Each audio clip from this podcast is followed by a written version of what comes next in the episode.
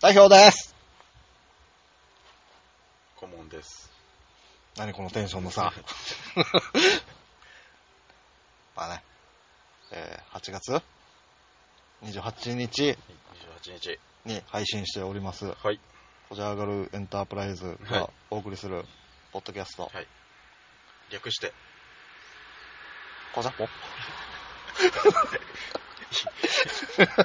ごめんね、急に。いやいや何の取り決めも何もしてなかったのに。あ なんですけど、ね、最近、巷ではね、いろいろ楽しんでいただいているようで、はいなんとありがたいことにまた、筆頭株主のアマンさんからメールが届いてますので、紹介したいとはい思います。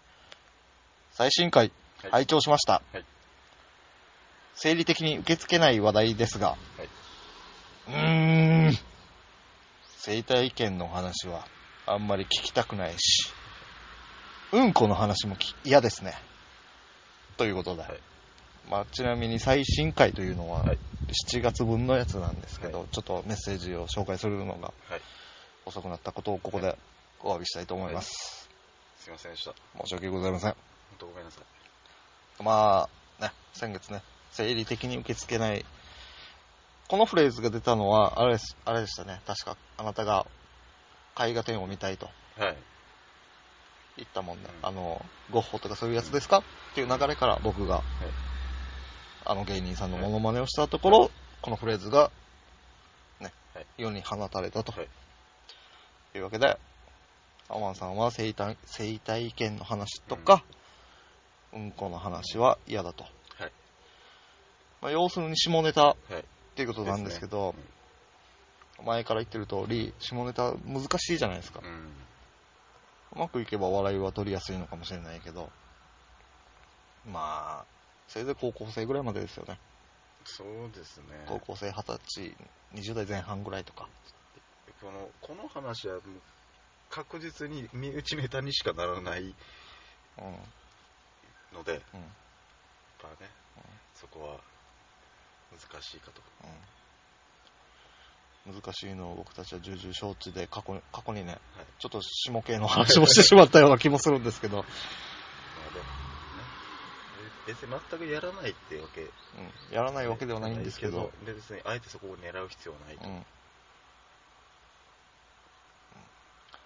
うんこの話もね、うんこっていうフレーズだけ聞くとポップな感じも あるんですけどね、あの、うんこよりはうんちの方がね、ポップだねポッ。プそうだね。どこでまた話を広げていこうとしてるのかっていう。今嫌だっつってるのにまあ、アマンさんの生理的に受け付けない話題はそういうものということで、はい。はい。あの、でね、確か僕は、いこの、フレーズが生まれた時に、僕が受け付けないものは、うん。休みの日にうん、まだ何時とかって言われるのが嫌だうんとかっていうそ話を多分はいしたと思うんですけど、最近ですね、はい新たに、これはちょっと無理だわっていう人の言葉をが出てきました。それをちょっと紹介したいと。はい。えー、まあこれ僕の同僚の方がうん。よく使うフレーズなんですけど、まあその方僕よりちょっと若いんうん。若くて。よくですね、うんあの、まあ、今となっちゃ当たり前になった、キモいとか、うん。そう気持ち悪いを略した、ありますね。きしょいとかう、あるじゃないですか。うんもう、キモいはね、もうなんか、だんだん普通になってきてしまったというか、あ別に対して何の抵抗もないんですけど、彼がね、この同僚がね、もう本当に1日に10回ぐらいは言うんじゃないかという言葉がありまして、うんそれが、ん。うん。キビーって言うんですよ。うんまあ意味はわかります。なんとなく。厳しいを略してるんですよ。キビーと。大変腹立たしく、遺憾であると。この言葉を彼が発するために僕のストレスの値が上がっていって、どうしようもない状況で。でまた彼はね、あの、ああ言えばこういうタイプの性格でして、注意すると、もう倍以上の言葉が返ってきて、まさに僕にとって厳しい状況で、本当にこれ、厳しいを略すなと、怒りを覚えてるわけなんですけど、ここ最近ね。どうすか？ですか？塩え塩入れるか入れないに大した差はないと思うんですけど。何なのと思う。これは彼独自の言葉なのか、それとも最近の若者たちにとってはこれは当たり前になってるのか。いや、一応聞いたことあるような気がするんですよね。あだけど、そんな頻繁に使ってる人に出会わないってことは、浸透してる言葉ではないと思う。浸透したら許せるようになるのかね。だから、キモいも多分最初は、なんか違和感があったはずだし、なんか、ここ最近あります？なんかそういう、うわって思っちゃった言葉とか。えーっと、あの、前にブラックの話をしたじゃないですか、会社とか。うん、はい。ブラック企業とかで、はい。えそれが浸透しだして何にでもブラックをつける。うん、それがうん、とうとう、うん部活？ブラック部活というものが、はい、誕生してしまったわけですね。その記事を目撃しまして、うん。まあ、そのブラック部活と言われているのが吹奏楽部らしいんですけど結構いろいろなんか、ね、コンクールがあったりとか練習だったりとかであの顧問の先生が厳しいだとかうん、で休む暇もないと。うん。そこに焦点を当ててブラック部活と言われてるらしいんですけど、はい。そんなところを追求してったら何もできないぞと。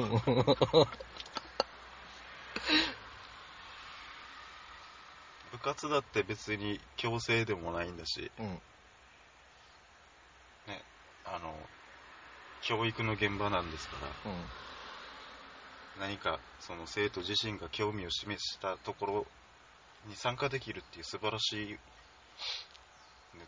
仕組みじゃないですかうん。わざわざあの専門のところに月謝払って習いに行くってもないしでうん。そこで何かを頑張って習得しようとする姿勢をね、厳しい先生がいたっていいじゃないですか。それに対してブラックとつけてしまったら、子供たちは何をしに行くんだ、学校にと。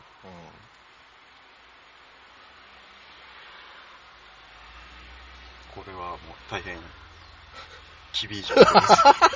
うん。来ると思ってましたよ。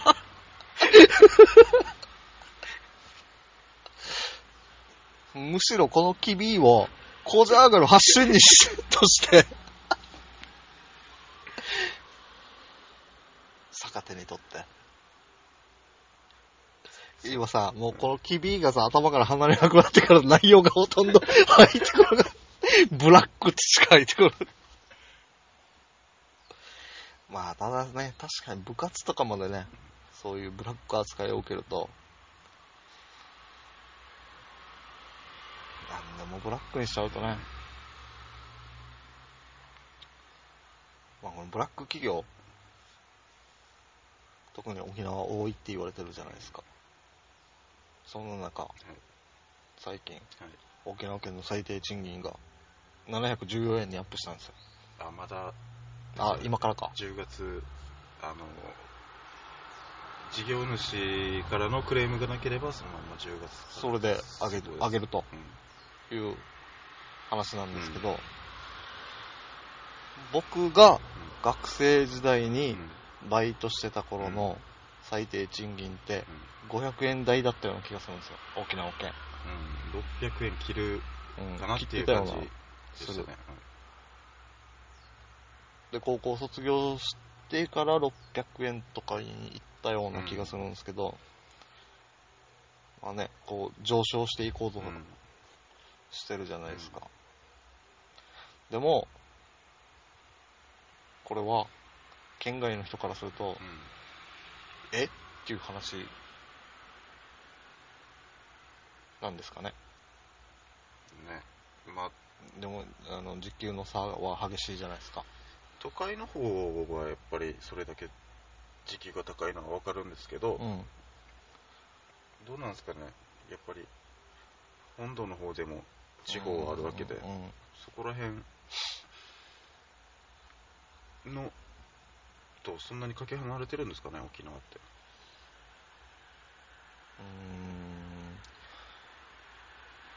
ーん。もう結構、これ、この問題で、沖縄に移住して、うん。沖縄で働いて、あ働きたいんだけど、これではやっていけないとかっていうから、そういう話も聞くから沖縄はやっぱひどいんだな。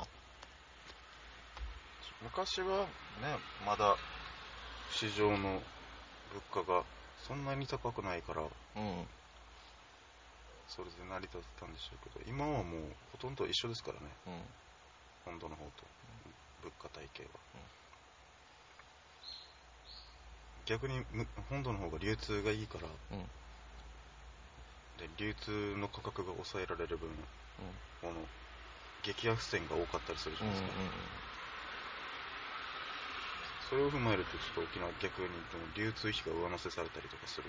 ところもあるのでうん今となってやっぱ、ね、多少、まあ、時給100円上がったのはいいいいことですけど、うん。昔に比べて。でも、物価には追いついてないんじゃないかなと。うん。今後ね、どんどん上がっていってほしいけどね。まあ、そうですね。ただ、どうなんでしょうね。会社もうん。売り上げ者を上げないとうん人件費が払えない状況になるので、うん。まあ、うちも大変なんですよ。この、各会社コジャーガルエンタープライズも。あの、ん？なんせね、ギャラはゼロでやってますからね。ボランティア状態ですからね。いつブラックと訴えられるか。なんで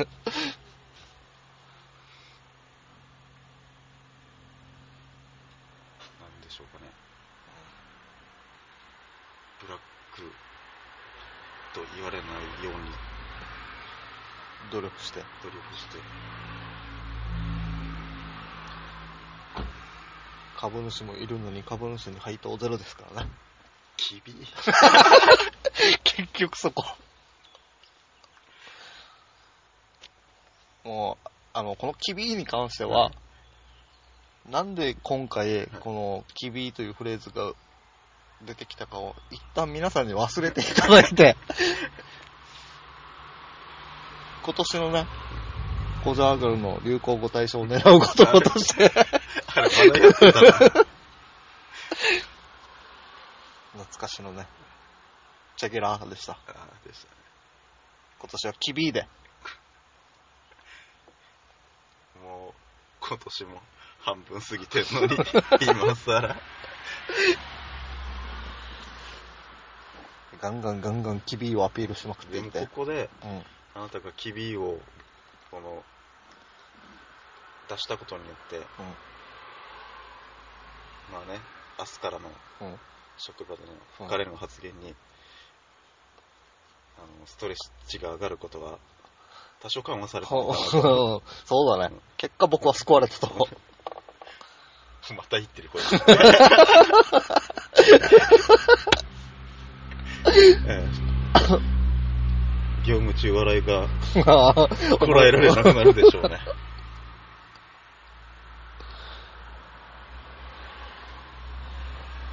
まあ、今後も彼の発言に注目していきたいと思います。うんコジャーガルエンタープライズ。チェケラーということで。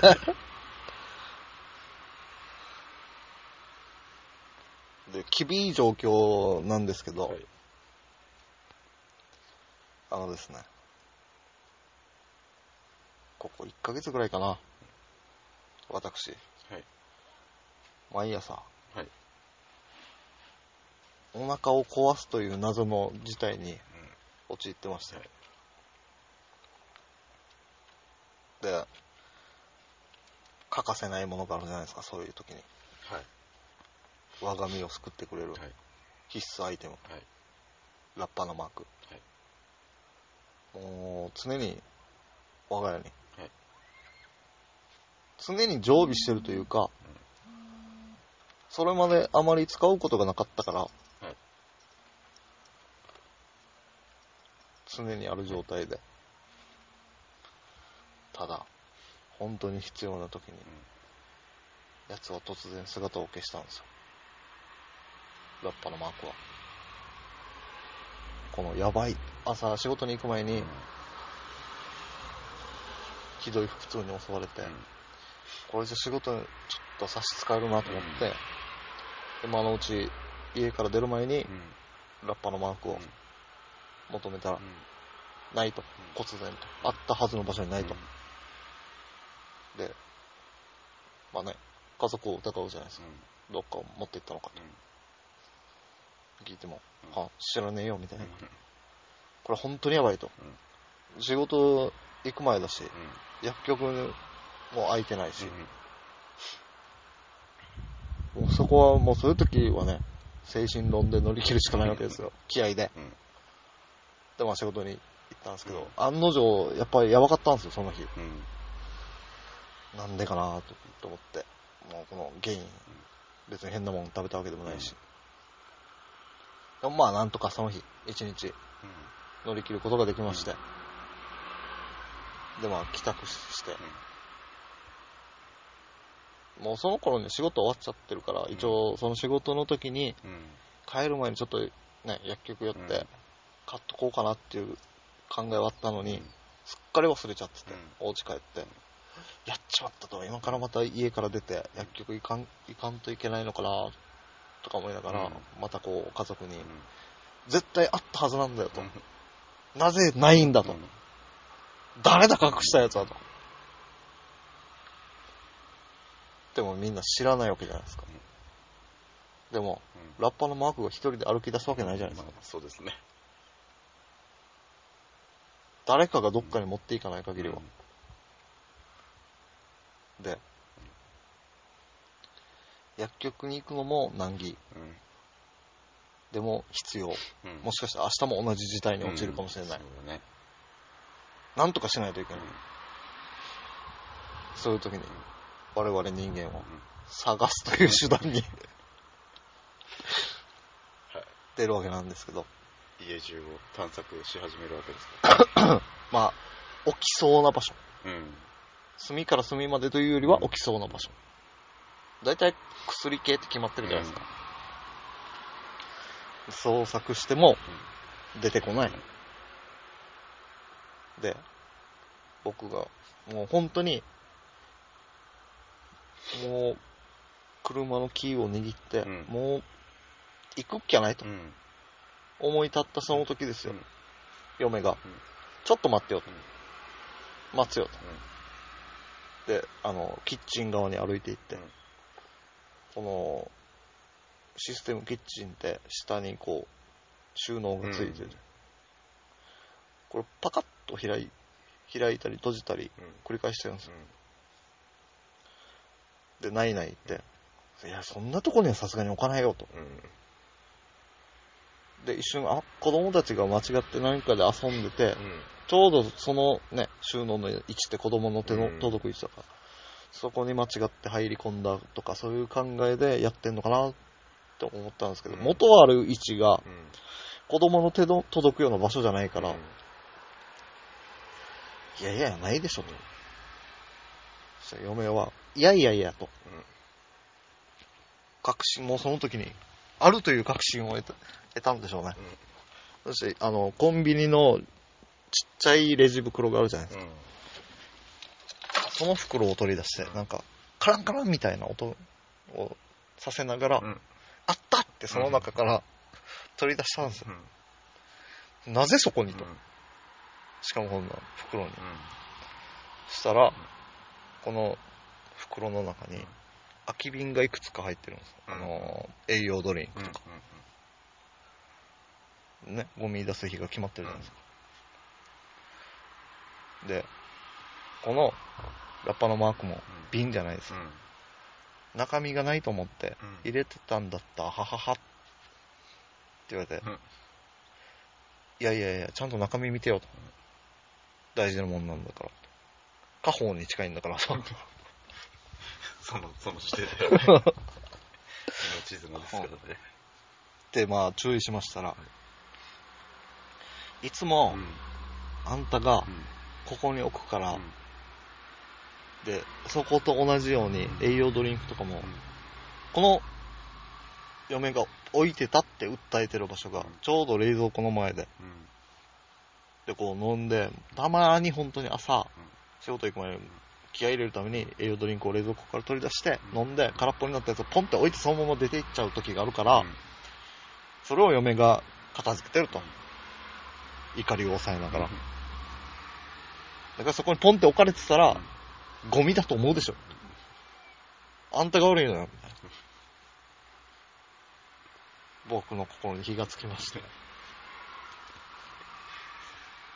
なぜ、そこに置いてあるかというと、すぐ後ろは冷蔵庫だと。そこから水をすぐ取り出して、ぐいっと飲めるじゃないかと。こんなに便利なことはないじゃないかと。だからそこは、ラッパのマークの置き場所なんだよと。訴えましたら、ちゃんと薬は薬でまとめて片付けろっていうお叱りを受けまして、ごもっともな。まあ、結果、俺が悪かったのか、中身を確認しなかった嫁が悪かったのか、これってやっぱり、判定基準って、厳いじゃないですか。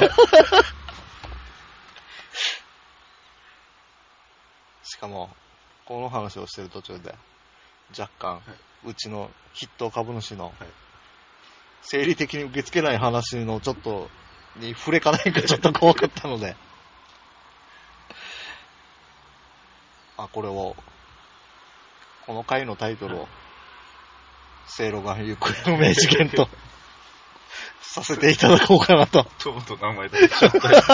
あんなにラッパークをこんな抑えてたのに。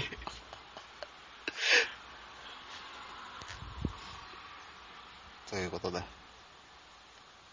はいある意味今回はね、お腹を痛か、お腹が痛かったっていうね。笑いすぎて。いろんな意味で、厳い状況が。続いておりますが、えー、8月28日号でしたっけ？はい。これに懲りずに、はい。9月からも、はい。よろしくお願いしますということで、ここはね、一緒に、一本締めで、本日、いや、ちょっと今若干不可能なんで、はい。冗談ですけど、はいまあ、時間も時間ですし、結局、この回が一番ミステリーですね。そうですね。着地点もどこかわからないし。もう冒頭に何を話してたかも覚えてないですけど、まあまあれですね、お家の中で。よくこれってなくなるよね。リモコンなくなるよねとか、そういう話題があれば、ツイッターとかでメッセージをいただければ、はい。9月もなんとかね、乗り切れそうです。そうですね。ちなみに、この日は沖縄県では、はい。全島エイサー祭りの最終日とああ、そうですか。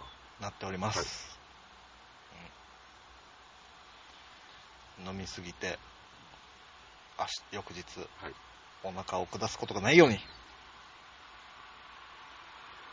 今日帰ったらまたすぐ、せいろがんの生存確認が必要ですね。じゃけな、ってことで。ね。本当に着地点が見えてないけど。いやもう、ありったけのものを出しちゃった感がね。そ、そこは、判定君な。出しちゃったか。出しちゃったからね。そこ、アマンさんヒットしてるかないやー、確実に俺一人だけ正解になってしまいましたね。あどうも、ありがとうございましたありが。とうございました。お疲れ様でした。お疲れ様でした。